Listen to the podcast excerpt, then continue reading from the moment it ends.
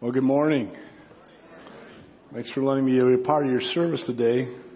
I just want to remind all you visitors that the uh, the professionals are not here, and so if, if this is your first time, you need to come back next week because what you're going to get today is nothing like what reality is. So I don't want to uh, I don't want you to think something bad. I am uh, very thankful to be here. And I want to uh, begin with a, a, word of prayer and we'll, we'll, get started. Father, thanks again for uh, the great worship team. Lord, we just feel like we've been uh, brought a little closer as a result of their uh, leading us. We pray that our hearts and minds are ready to hear from you because uh, we're here for you. We want to receive, Lord, from you. You're the great King and the mighty God. And our allegiance belongs wholly to you. And so we pray, Lord Jesus, that you fill this place and you draw us to yourself. In your name we pray. Amen. I was thinking about that last song, God of Angel Armies on my side, and I was thinking, is that biblical? And I, I was thinking, it really isn't. this isn't part of the sermon. This is a little extra feeder while I get ramped up. And so you're thinking to yourself, what is he talking about? We all love that song. And I was thinking about actually uh, Joshua as he's getting ready to, to go into the promised land. And Joshua has an encounter the night before they're getting ready to take on Jericho. Plus, I'm telling this story because I, I got thrown off by that offering last time, and I'm ready for him this time. Uh, I figure you're not listening anyways. So, the angel of the Lord shows up, right? the angel of the Lord shows up, and he, and he pulls Joshua aside. And what does Joshua say? Joshua said, Whose side are you on? It's a great opportunity for the, the angel of, of the Lord's army to say, I'm on your side, man, just like the song. That's not what he says, is it? He says, I'm on nobody's side. I'm on the Lord's side. The question for you is, are you on my side? And that's really the question. Whose side are we on? Because the Lord Jesus isn't interested in coming alongside us and helping us be successful. Lord Jesus is inviting us to follow Him and to do His will for His glory on earth as it is in heaven. He's a bit of an egocentric person that way because uh, God thinks He's God. And, uh, and so I want to talk about that a little bit today because as we begin a new year, I think, man, what I really want is, is a great year. Uh, I want to be successful this year. I want it to be wonderful. Uh, 2014 was a great year for me. Uh, for some of you, it was a great year for you. Others, it was terrible. And uh, hopefully we won't have to deal with that again. I mean, that's what your, our prayer is, right? Lord, let, let 2014 be in the past, gone, and let 2015 be just an awesome year. And so we're praying, Lord, bless me. Bless me, Lord, help me. May this be uh, a great year. And you know, God's heard that prayer a thousand times. I mean, a million times. For thousands of years, people have been praying, Lord, bless me. He even records such a prayer in the scriptures just to let us know that he's, he's heard that prayer. Let, us let's pick it up in, in uh, Chronicles. A guy wrote a whole book on this, made a ton of money on it. Um, First Chronicles 4.10, Jabez. Remember this guy? He cries out to the God of Israel, Oh, that you would bless me and enlarge my territory. Let your hand be with me and keep me from harm so that I'll be free from pain. That's amazing. And just reading that kind of, uh, that's kind of seems really selfish, doesn't it? Bless me. Enlarge my territory. That means make me really successful this year. I want to have a banner year, Lord. I want to have, make more money than I've ever made. And keep me from harm so that I'll be free from pain. I'm allergic to pain myself. I break out in crying and whining and fussing all the time when I get pain, just the least little bit. Uh, that's amazing. So God is, is used to guys looking up and saying, Bless me, bless me, bless me. Now, your church, my church, the whole church, that is the church, believes that Jesus is God Himself. God came to earth and He decided to take on the form of you and I in order to make clear to us who He is and what He's all about and to become our Savior. So, in my opinion, this is God's opportunity. This is a great opportunity for Him to set the record straight. Right? For thousands of years, He's been dealing with prophets and uh, even writing Himself on a piece of stone what the Ten Commandments are. That's amazing, right? That's an amazing story. God wrote himself on stone the 10 things he wants us to do. Of course, nobody ever saw those, right? Because Moses brings them down, crashes them down as soon as he gets there because he sees the people worshiping idols. And I think it's funny if you read that story what God does to Moses next. Right? Moses, he says, Moses, come up here. And by the way, go carve out two more pieces of rock so I can write it down. And the second time, God, God didn't do it himself. He said, You just threw that to the ground. You know how long it took me to carve that out, Moses? I mean, he left that part out. But the point is, God's been telling people for a long time what he's all about, and now he's made a personal appearance. And so early on in his ministry, we're going to start at Matthew 5. Early on in his ministry, God's going to say, Come here. Come here. Let's come up to the mountain. Uh, let's get something straight right out of the box. Let me define blessing for you. Let me tell you what the blessed life looks like. I'm going to say, blessed is this. When you pray to me, Lord, bless me, here's, here's what I hear. Blessed are the poor in spirit, for theirs is the kingdom of heaven. Blessed are those who mourn, for they shall be comforted. Blessed are the meek, for they shall inherit the earth. Blessed are those who hunger and thirst for righteousness, for they shall be satisfied. Blessed are the merciful, for they shall receive mercy. Blessed are the pure in heart, for they'll see God. Blessed are the peacemakers, for they shall be called sons of God. Blessed are those who are persecuted for righteousness' sake, for theirs is the kingdom of heaven. And blessed are you.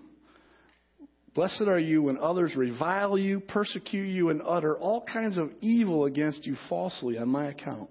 Rejoice and be glad, for your reward is great in heaven. For so they persecuted the prophets who were before you. Hmm. That's amazing. Here it is. Come here. Let me tell you what blessing looks like. As we get ready for this new year, let's talk about me blessing you. Okay, so the first thing he does, he says, Blessed are the poor in spirit. Now, you and I don't usually put blessed and poor in the same sentence. You know, as we got together the first year, you didn't go up to your friend Bill and say, Bill, you still out of work? Blessed are you. Woo! A whole another year for you to have no job. Man, how's that going? That's really not how it works, right?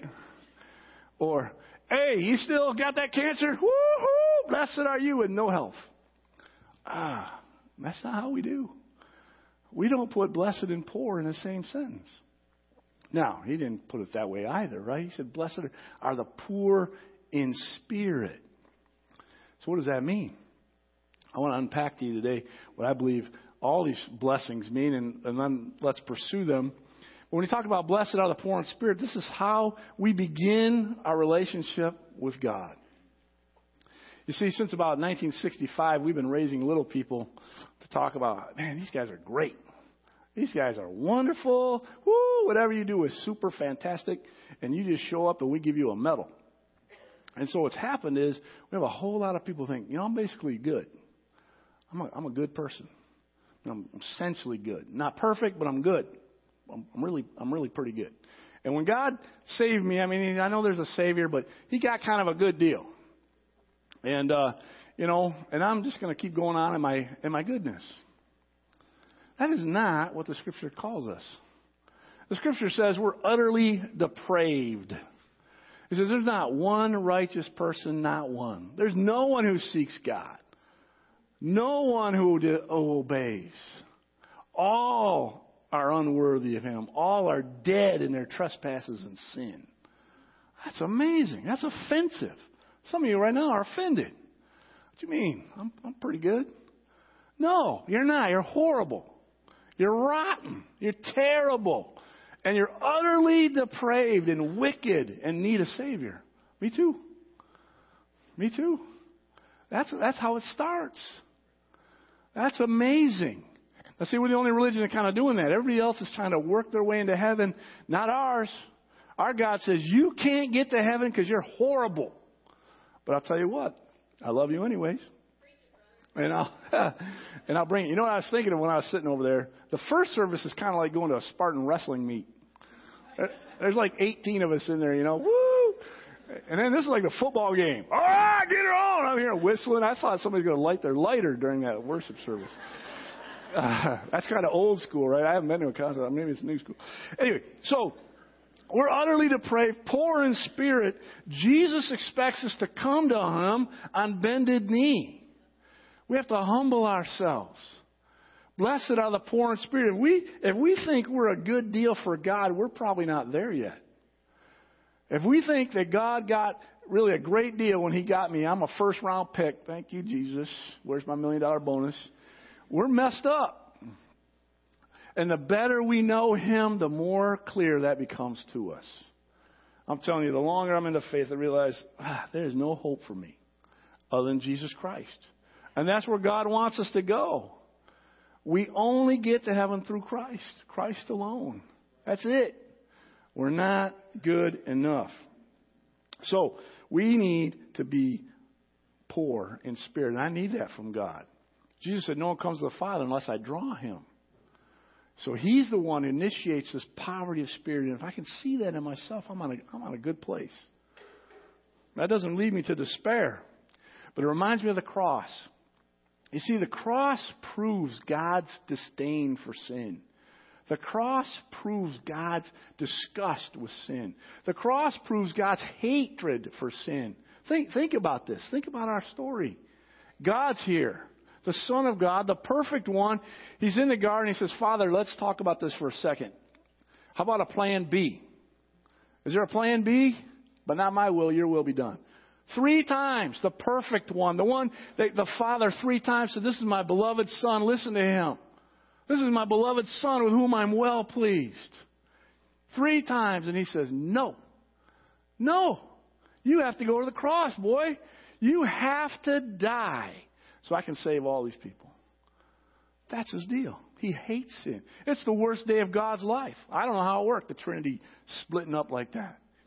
It's also his best day. Because on that day, both the justice of God is satisfied and the injustice that you and I have brought to God is paid for. Man, that's good news. We can go to heaven now. We can have a relationship with us. God, the children of God just expanded from the one Son of God because He went to the cross. But let's not diminish the cross. We're not good enough to get in. The cross paid all the penalty for all time for all of us. That's amazing. And we need to understand that. God hates sin, but He loves the sinner. And it's epitomized best in the cross. Okay? All right. well, let's move on because that one's tough. Blessed are those who mourn. Blessed are those who mourn, for they shall be comforted. Matthew 9:36 reminds me of this. When God came, He looked out at people, and what did He see? He said, "Man, they look harassed and helpless, like sheep without a shepherd. Hmm. People are beat up. They're worn out. The world's a tough place we, we got it pretty good here, but it's tough. And you know, we have a propensity to, to respond to the pain in the world in a, in a couple of ways that aren't that good. You know, the first way we can often respond as Christians is just take me home, Lord. I can't wait to get out of here. Lord, come back tomorrow. Please take me home. I don't want to deal with this. Uh, get me out of here. That's one of our responses. That's not a great response, and a lot of the church has that response.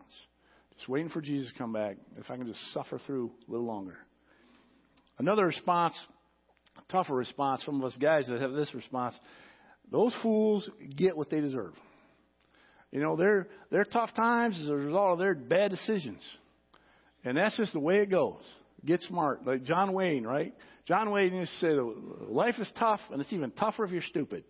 Uh, so that's how we respond to that. That's a crazy one, isn't it? Well, that is not God's response.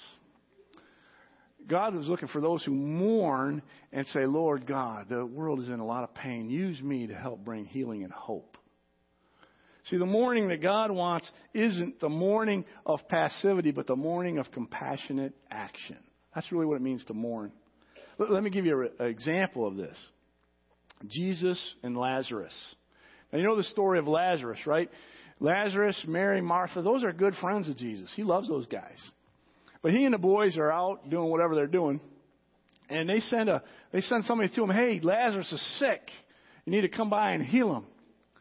And Jesus is like, mm, "Ain't time for that." The cat dies, and they put him in a tomb. And then Jesus says to the boys, "All right, it's time to go. We're going to go wake Lazarus up." And even Peter says, "Hey, if he's asleep, he'll wake up." And then Jesus says, No, Lazarus is dead. So Jesus knows he's going to go raise this dude from the dead, right? He knows that. And he goes. He goes there. When he's on his way, Martha comes and she falls at his feet and says, Lord, if you'd been here, my brother wouldn't have died. And then he, she, he, she, she sends Mary. And Mary does the same thing. Lord, if you'd have been here, my brother wouldn't have died. And then Jesus gets closer to the tomb, and what does he do? The shortest verse in the Bible. Jesus wept. Now, just pause the tape. What do you mean? If he was a TV preacher, he would have walked in and going, Hey, the resurrection and the life is here. I'm going to raise this dude from the dead. Get ready for a miracle, people. But first, let's take an offering. This is going to be a big time, man. This is going to be big. We're going to be bad. Uh, I am here. That's how he do it, but that's not what he did. God came and he wept. He wept knowing. Am I done already?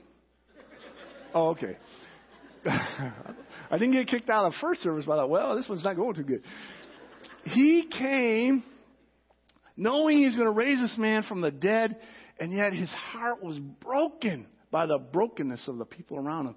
And he just, he just took a minute and wept. You see, this is an offense to God. Parents should not have to deal with children dying. Siblings should not be dealing with siblings dying. We should not have to deal with the death and pain and suffering of this world, and it breaks God's heart. And He's got a plan for it. But He mourns with those who mourn, and He invites us to do the same. And so after he's, he's wept, He says, just roll the stone away. Just, just roll the stone away. Lazarus, come on. That's what it means to mourn. Paul said it this way in 2 Corinthians 1. He said, Listen, we've suffered a great deal, but God has comforted us. And the comfort we've received, we now give to you who are also suffering. Mourning is not passive. It's not sitting in your chair weeping. It's weeping and then taking hope and healing. It's action. God wants to bless us with a broken heart that moves us to heal and bring hope. That's what that means. Blessed are those who mourn. Blessed are the meek. I had to look this one up. We don't use this term very often, right? Hey man, hey Bill, how you doing? You look meek today. Hmm. Don't call me meek. I'll take you outside. So what is meekness? Meekness is patience in reception of injury. It's not meanness. It's not a surrender of our rights. It's not cowardice. It's the opposite of sudden anger, malice, or long harbored vengeance. Let me give you some practical ways to look at this. Look at Moses in Israel. You know, Moses, he, that was a tough job he had, right? As a leader of Israel, those guys are always complaining, always backstabbing him, always trying to stage a coup, always arguing with him. Cat can never get it right. And they're always messing with him. And what is Moses' response? Oh God, have mercy. In fact, think about it. He's tempted, right? God says, Moses, these people are bad news. Here's what I'm going to do. I'm going to wipe them all out, and we'll start over with just you. And what does Moses say? No, God. No, no, no, no. We can't do that, Lord. If we do that, then the nations that see us will think that you were not powerful enough and capable enough to bring these people into the promised land. And your name will be defamed. No, God. Have mercy. You see, he was willing to suffer so God would be glorified. That's what it means to be meek. It's to suffer so God will be glorified. Let me give you another example. Jesus is being arrested, and Peter he busts out a sword, right? And he cuts off this guy's ear. Don't you think that's crazy? How do you cut off an ear? I mean, I don't even know. How does that work? He should have got a neck, a, a head, or some, an ear. Anyways, he's not, maybe not a good source. Jesus heals it. But Jesus says, What are you doing? I could call forth a legion, legions of angels to come down here and rescue me. I am the King of Kings. I'm the Lord of Lords. They're all waiting at my command. It's not time for that. I go to the cross. That's what I'm supposed to do. I'm meek. These people are going to put me on a cross so I can be the Savior of the world. That's, that's what I got to do. It is not time to, to fight back. Jesus demonstrated meekness. That's what meekness means. When you have the power to get revenge, when you have the power to withhold, when you have the power to crush, and you say, Oh God, let your glory be found in this. Let me just long suffer through it. Let me be meek. That's meekness. It's not cowardice. The meek will reign with Christ because the meek lived like Christ. That's why they'll inherit the earth. That's how Christ did it when he lived here. And he says to you and I, whoever claims to be in me must live as I lived. Actually, that's what First John said, right? Whoever claims to be in Christ must walk as Jesus did. He expects us to be just like him. And God, our God, was very meek. I mean, think about him. If you're the King of Kings and the Lord of Lords and all powers at your disposal, I mean, you don't think you'd be tempted to use that a little bit? You know, there's there's there's uh, books written about Jesus when he was young. I didn't make the Bible because they're not true, probably, but have you read any of those stories, like the Gospel of Thomas? Some people try to use these to prove Jesus wasn't true. But they're kind of funny because you can tell they're written by people like us because one of the stories is when Jesus was about 10 years old and the kids were picking on him. So what do you think he did? He turned them into birds and they all flew away. And then their mothers were all complaining to Mary, look what your kid did. And so he, he turns them back into little kids. And there's, a, there's two or three little stories like that. That's what we'd want to do, right? Hey, man, you're messing with me. you're a frog. How you like me now? That's not, that's not meekness. That's not meekness. Blessed are those who hunger and thirst for righteousness. Now, this was a tough one because I think we're, we're lacking here, sorely lacking. Jesus said, What you need to live is every word that proceeds from the mouth of God. Think about this. Our Savior has just gone a 40 day fast.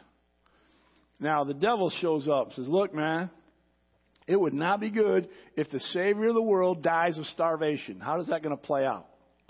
So here's some rocks. You're all powerful. Turn them into bread. You need to eat. Nothing wrong in that, right? 40 day fast.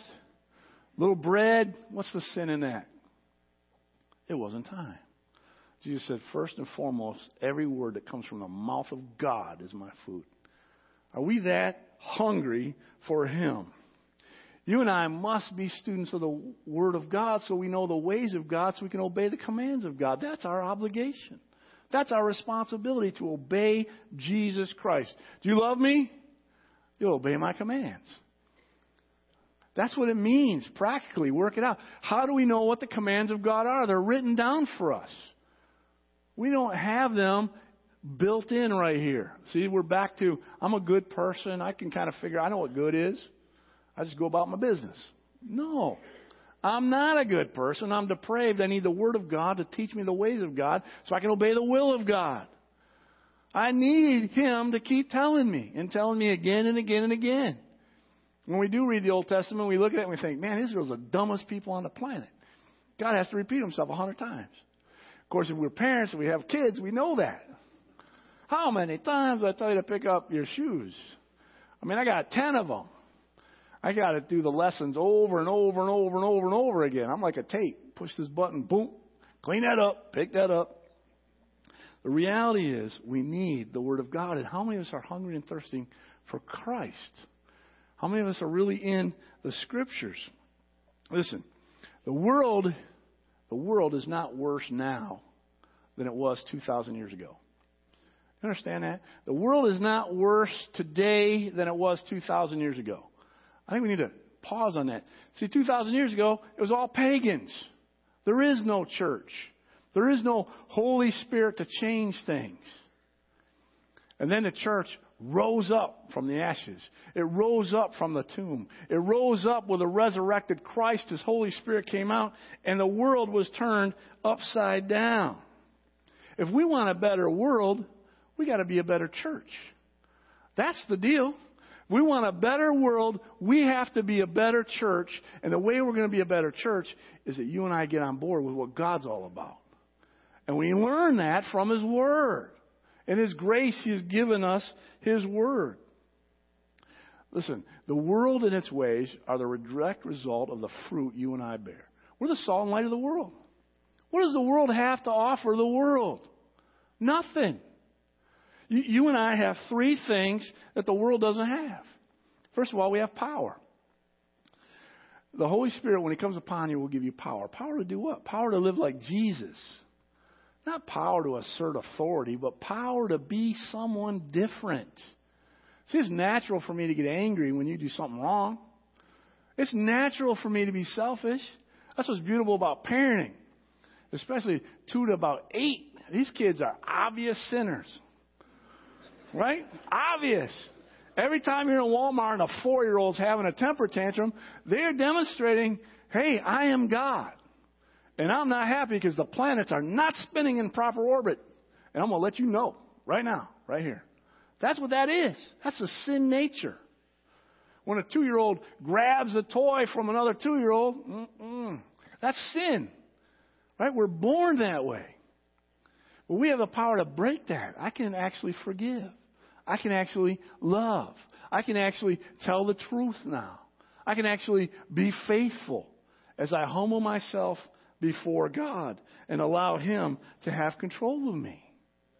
The power of God resides in the people of God through the Holy Spirit of God. We have that. The world doesn't have that. Second, we have motive. Why do I want a better world if I'm all about me? All I want, if I'm all about me, is for everybody to bow down and worship. As long as I got mine, I'm good. But we love God, and we seek the glory of God on the earth. Your will be done, Father, on earth as it is in heaven, and you and I are the mediators for that. You and I are the way that happens.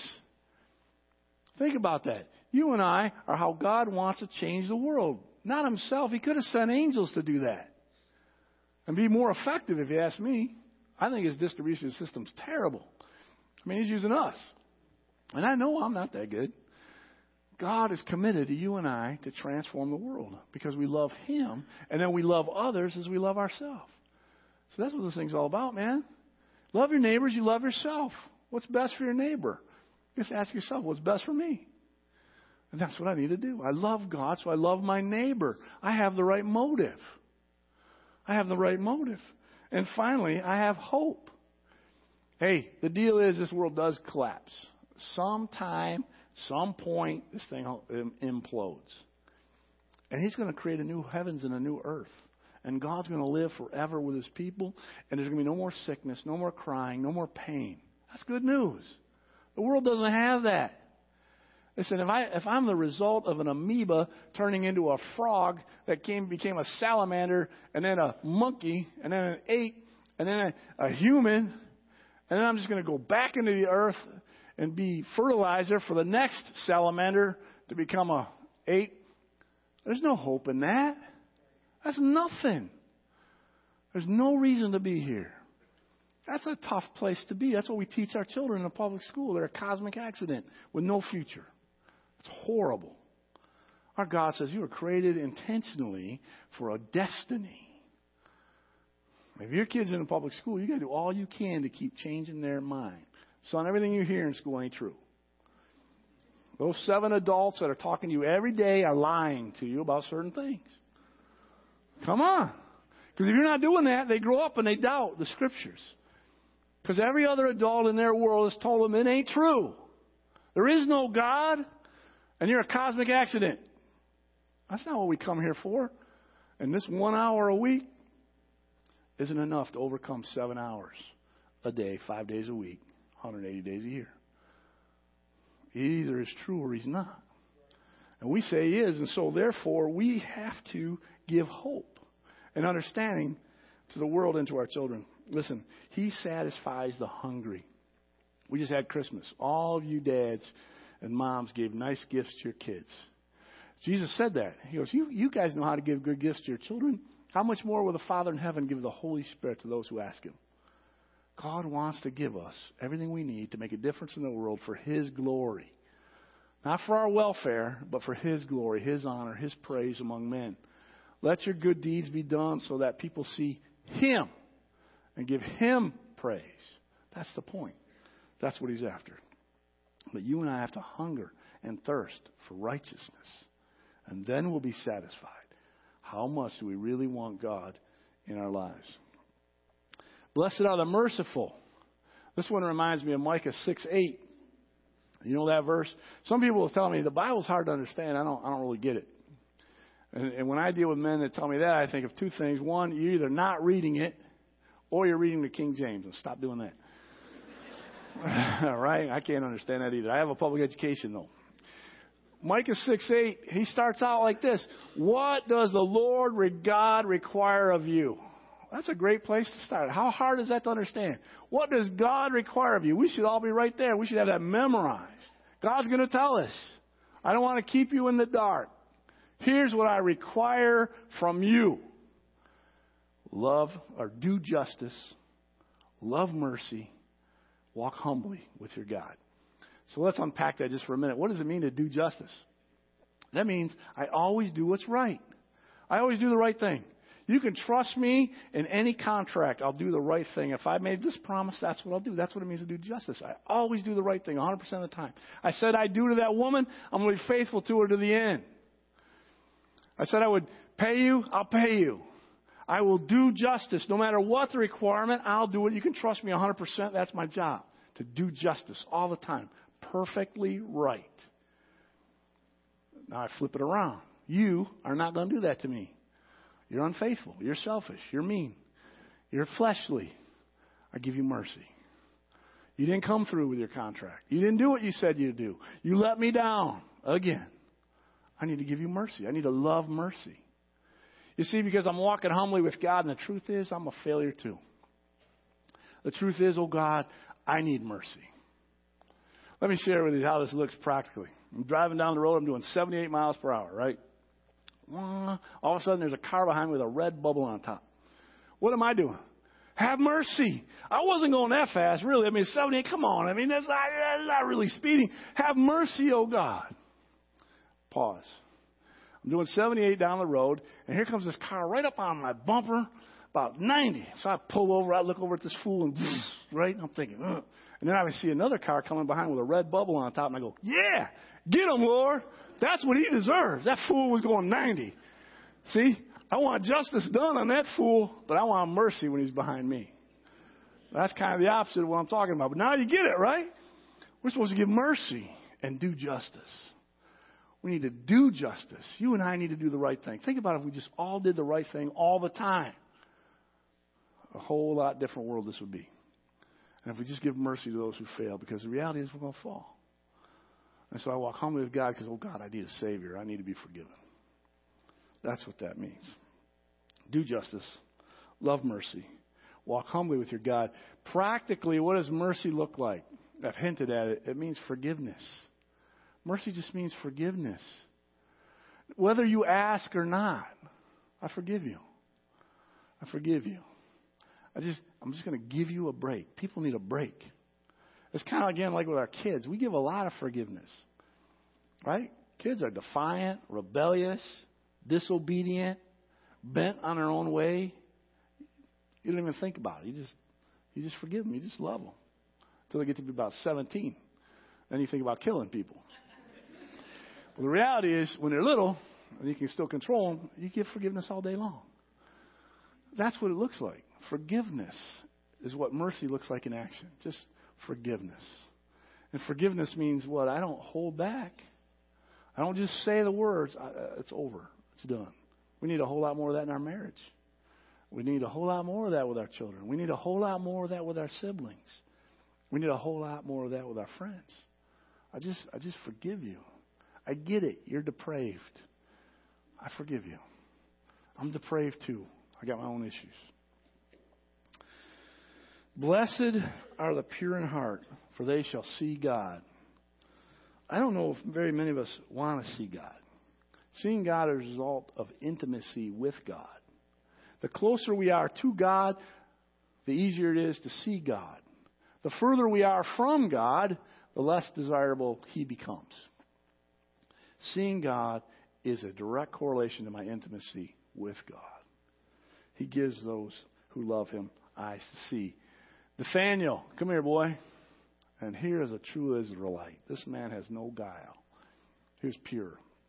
Paul said, whatever is pure, whatever is lovely, whatever is praiseworthy, whatever is excellent, think about those things. Man, I do not think like that. I got a wife that does.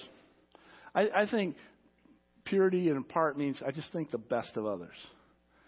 I just I just see the best in others. We had this girl get arrested on our porch at six ten in the morning, uh, Monday. This is banging on my door, jeepers. I get up slowly, open the door. She's in hysterics, crying, blabbering on about something. Wants to use my phone. What is this? So I, I let her in. She's loud. She's got a horrible mouth.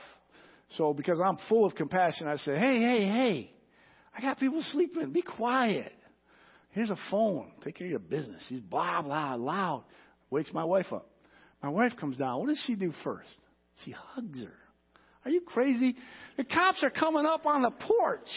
And my wife's, oh, are you kidding? See, that's, she just thinks well of others. Now they, they put her arms around her back and they took her away. They got rid of her. And I'm thinking, that's what she gets. I don't even know what she did. but my wife is thinking, oh my goodness. That's too bad. That's sad. She's pure in heart. I am not pure in heart. I'm cynical. I'm critical. I'm judgmental. I need the Lord to break that. See, when Jesus looked at us, he saw the future, not the present. See, when Jesus looked at us, he said, All you need is forgiveness and the love of my Father placed deeply in your heart, and you're going to be beautiful. Right now, you're kind of a train wreck. But that's okay. I love you anyways. You and I got to get to that place. It's hard. It's hard when people are talking back to you. It's hard when people are doing the wrong thing to look in and say, all they need is more Jesus. See, in our house, what I say to all my kids is, we are not having a Jesus moment. Or, I'm not having a Jesus moment. I want to kill a whole bunch of people. So, uh, everybody knows they got I got to get to my own little corner and, and decompress because I am not having a Jesus moment. I tell my kids, Jesus does not look like this. Okay? I, you know, some people say in parenting, you have to be the example you want your kids to follow. I tell them, you're crazy. I do not want to be the example my kids are to follow. I want Jesus to be the example because I'm horrible. Now I have to do my best, but the reality is I want them in the scriptures so they can see who the one true God really is. Because if they're defining Christianity from me, it's going to be a mess. I am not that good of a witness, especially with them people who live in my house. They know, right? So, blessed are those who hunger and thirst for righteousness. Blessed are the merciful. Blessed are the pure in heart. We're past all those. Blessed are the peacemakers. Okay, this is an important one because some of you are peacekeepers. And the problem with a peacekeeper is all they want to do is eliminate conflict. But you know, in your house, there's all this stuff bubbling because the peacekeepers are trying to keep peace. Peacemakers, here's a peacemaker. A peacemaker engages conflict in order to get to resolution. That's what a peacemaker does. A peacemaker engages conflict in order to get to resolution. How do I know? Matthew 18. You got something with your brother? What are you supposed to do? Bury it? No. You're supposed to go to him and say, hey, brother, apparently you and I got some issues. I know I got issues with you. Do you have issues with me? We don't usually like that little bit of conflict, confrontation, right? That's what he commands. God says, go work that out. And then if you can't do it yourself, get some help. What about Jesus himself? Did he look like he was a peacekeeper? That cat was always in fights with somebody. Pharisees hated him. Right? They couldn't get he couldn't get his theology right. Or the apostle Paul. The accusation against Paul that got him arrested was this. Everywhere he goes, he starts a riot. And you Romans need to put him in jail because he's a troublemaker. But Paul was a peacemaker. Here's the two things we got to make peace on. First of all, Jesus is called the Prince of Peace. And the peace he brings is the peace we have with God now through our Lord Jesus Christ. A peacemaker first tries to get people connected to God. Because that's what it takes to have peace with God is they got to go through Jesus and you and I are the mediator for helping people do that. God says, You're my ambassadors. I'm making my appeal through you. A peacemaker first tries to get everybody to have peace with God, and that happens through Jesus. And that means telling the story of who he is and what he requires. That's what a peacemaker does. And that's going to create confrontation. Some people in your family be like, I don't need no Jesus. And that's going to bother you. That's going to bother them.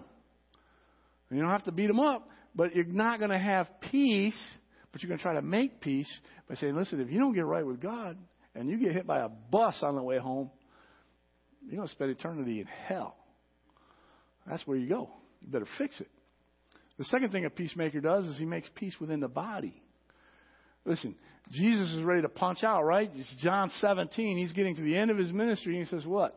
I pray that you and I would be one, even as the Father and I are one.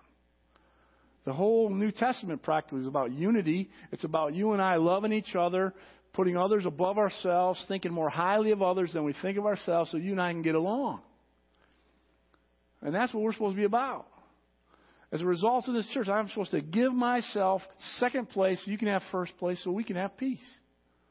Instead, I too often want my own way. I want my own preference. And I'm going to insist upon it. And we're going to have conflict. Because I am not willing to humble myself. That's on me. Blessed are the peacemakers. If they want to be like Christ, they're the true sons of God. Because the Son of God is the Prince of Peace who brought peace to the world through his death and resurrection. And he seeks to bring peace between you and I. That's what a peacemaker does. Well, now we get to the fun part. Blessed are those who are persecuted because of righteousness. Here's the deal this righteousness is not our righteousness. We don't have any righteousness except what is appropriated to us through Christ our Lord. This is the righteousness that comes through Jesus. As we seek to bring peace in the world, we're going to have conflict from the world and we'll be persecuted.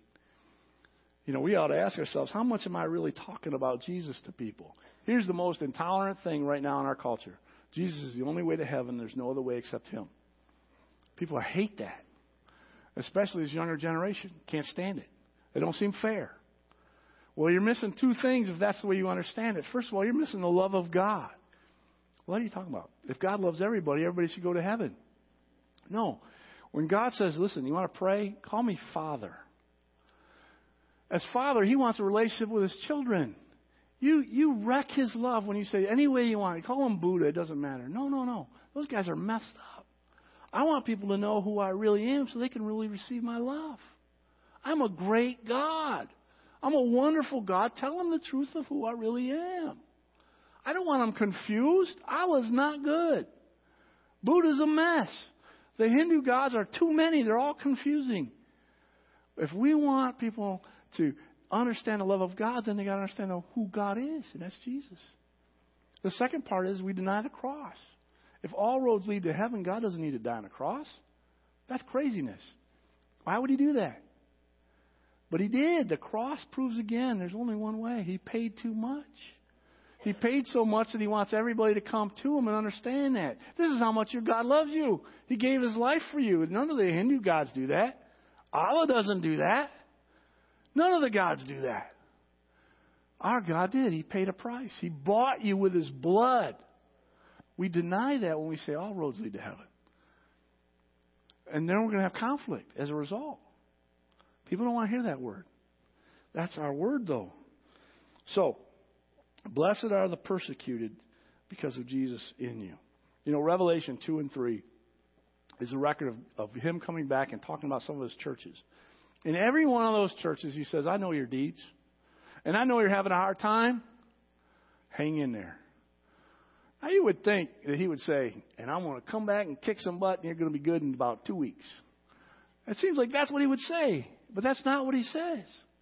He says, You hang in there, and the one of you that's faithful to the end after they cut your head off, great is your reward in heaven. Hmm. That don't sound like good news to me. I was kind of thinking the story would end a little different, but that's what he says. You hang in there. Trouble you'll have in this world, but take heart. I've overcome the world. You know, uh, God proves that two ways. Remember the stories of James and Peter? James gets arrested, and what happens to him?